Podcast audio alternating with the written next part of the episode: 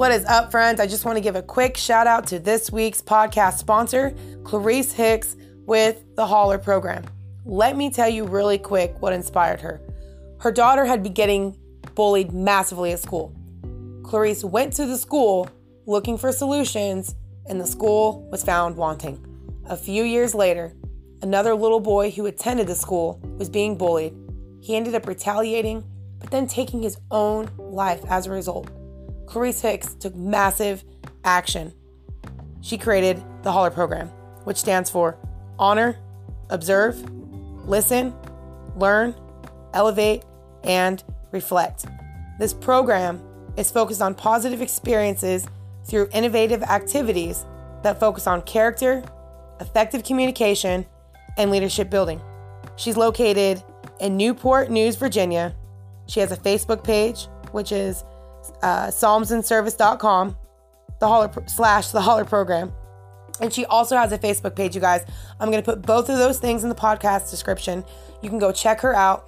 Clarice, if you're listening to this podcast today, thank you for everything that you're doing in your community. You are filling a massive void, and we so much appreciate what you're doing. And I just pray that God will continue to bless everything you put your hands to, Clarice. Thank you so much for serving our community in this way.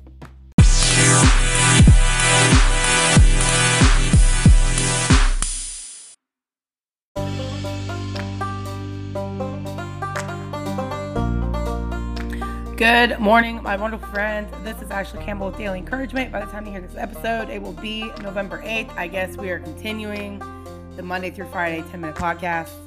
So I'm really excited about it, you guys. Thank you. Excuse me. Thank you to everyone who listens each and every week, each and every day an episode drops. I really appreciate you guys.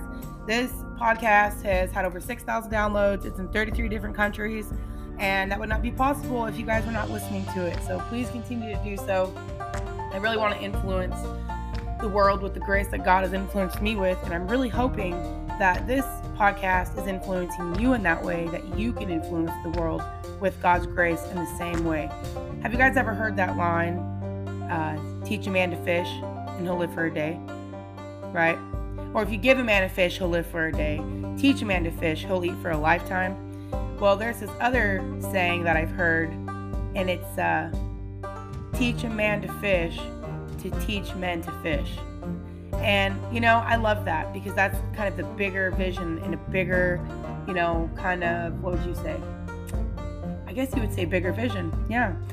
That other people, by listening to this podcast, would be influenced by God's grace and they would influence people with God's grace. So, anyway, you guys, thanks for listening. Today I want to talk to you about do you assume? And if you if you do assume, what are you assuming? And um, I just want to talk about this kind of in the context of our relationships with each other. Just something I was thinking about this morning that I want to share with you guys really quick. But before I get into that, let's go ahead and pray. Lord Jesus, thank you for this day. Thank you, Lord, for being here with us. Thank you for loving us. Thank you for your spirit being in us, God. And uh, Lord, thank you for helping us grow and mature into the mindset that um, know, will be help us to be more like you, be more steadfast, firm, secure, walk in our authority, walk in our purpose, Lord, the sovereignty that you've given to us since the creation of the world. Um, I, I thank you for the plans you have for us, Lord, plans to prosper us, not to harm us. And I just, I pray, Lord, that as we talk about this today, that we would be able to at least be aware of the assumptions that we make and how they impact our influence with other people and our relationships. And so I just pray you guide and direct this conversation, Lord. Um, I thank you for uh, just giving me time to talk about this. And I just pray it blesses my brothers and sisters out there. Thank you, Lord. We love you. And we just pray all these things in Jesus' name. So, just something I was thinking about this morning, you guys, is you know how you know you think about your life and you're talking to somebody else and i don't know if you guys do this but this is what i do when i'm talking to somebody I usually think unconsciously that people are like me. You know, that they think like me in a certain way, or, you know, we have similar interests, or, you know, similar thought patterns and all this kind of stuff. And, you know, um, through experience, I should know through experience that that is absolutely not true. Not not everybody can relate to me. Not everyone's had the same experiences or even the same emotions certain during you know for certain things. Um, have you know the same routine or or things that they do, you know, and uh, just thinking about how how we can project our assumptions of ourselves onto other people. For example, like one one I've one thing that I've noticed is like sometimes leaders in the church will assume that other people in the church don't read their Bible or spend time with the Lord. And I think to myself, why do they assume that? Is that because that's just their pattern? Or do they have do they know the people that are there? Like they have relationships with them, they've confided in them, or they know that, you know, the the people in the church um, you know, are struggling to build a relationship with the Lord in that way through, you know, reading reading God's word, being in his presence, praying, worshiping, whatever. Right? The elements or the things that we do to build intimacy in a relationship. You know, if they know the church is lacking, right? But just realizing that even if people are not doing something, is it better to assume that they are? You know, think about the whole goal of relationships, and of course, depending on the context, but since we're talking about church, let's talk in the context of church. The whole role of the church is to bring people up into maturity, that they would have the mind of Christ and that everyone would be on the same understanding. I, I believe that's in Ephesians 4. Let me grab my Bible really quick, you guys.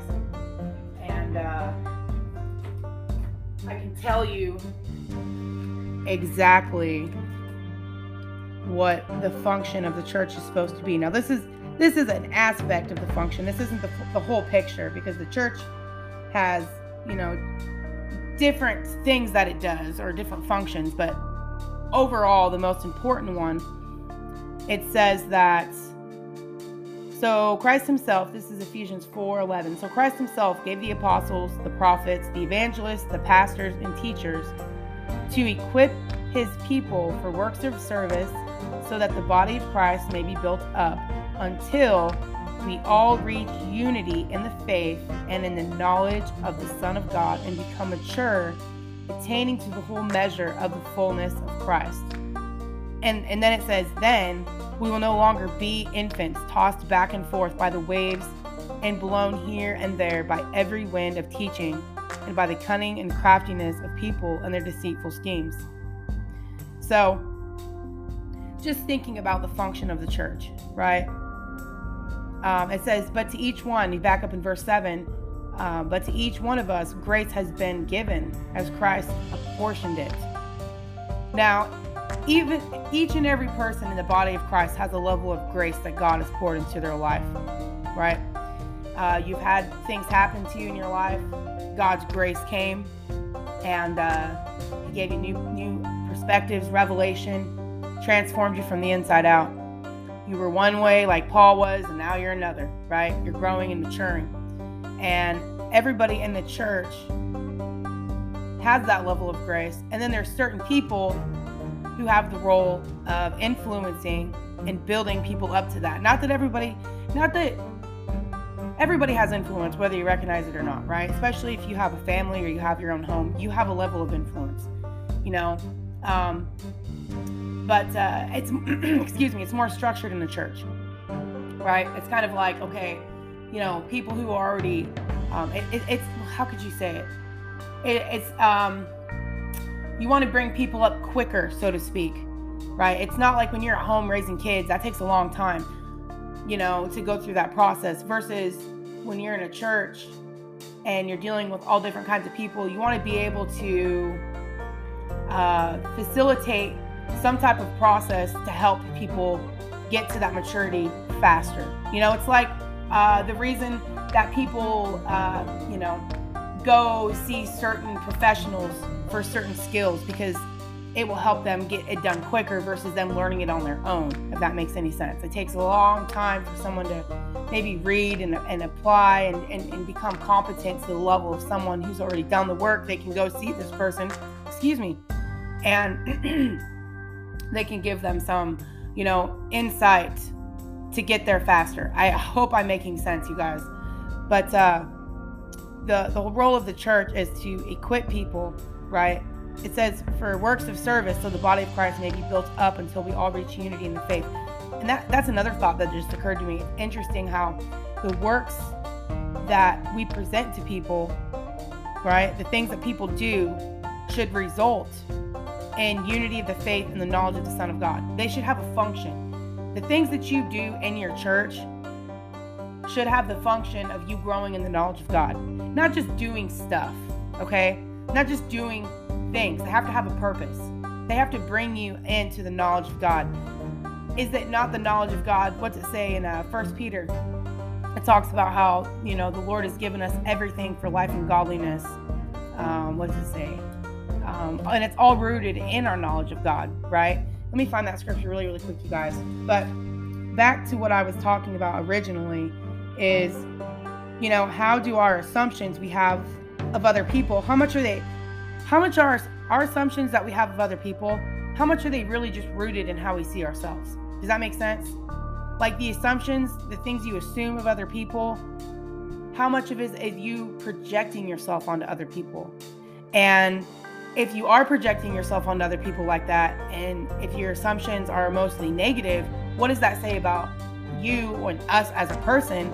And, and, and how, you know, how is that really just revealing areas of growth in our own life, right?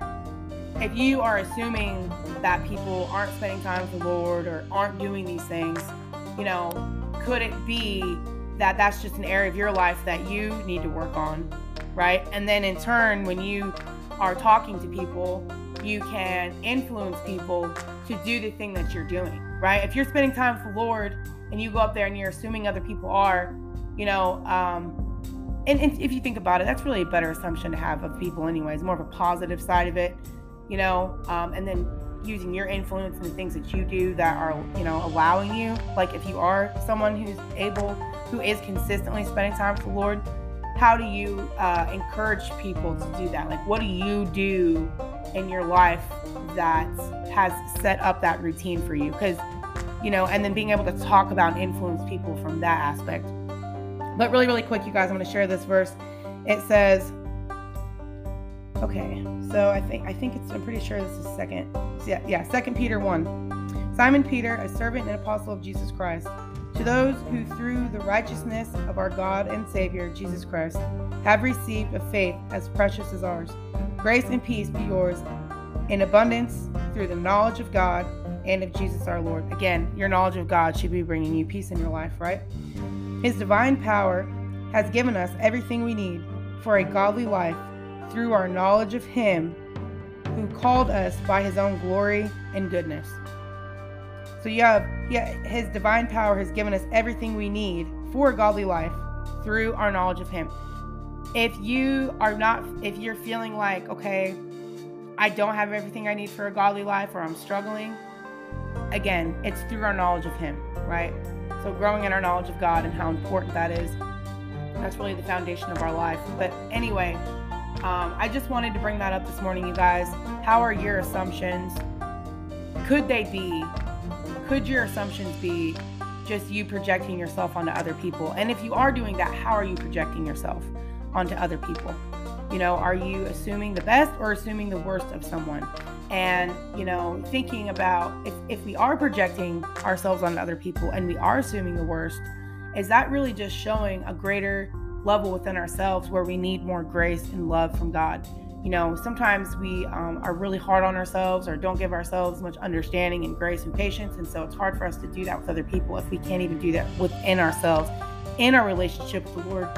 You know, the Holy Spirit dwells in our hearts. And so we have to be able to integrate His love and His grace and His knowledge in our own hearts first so we can be better communicators to the people outside of us that God's called us to influence and building them up in the knowledge of God so they can you know, influence the world with his grace and his power and his authority and his presence. So, anyway, you guys, I'm going to get off this podcast. I hope this made sense today. I just wanted to talk about that. You know, do you assume? And if you are, what are you assuming?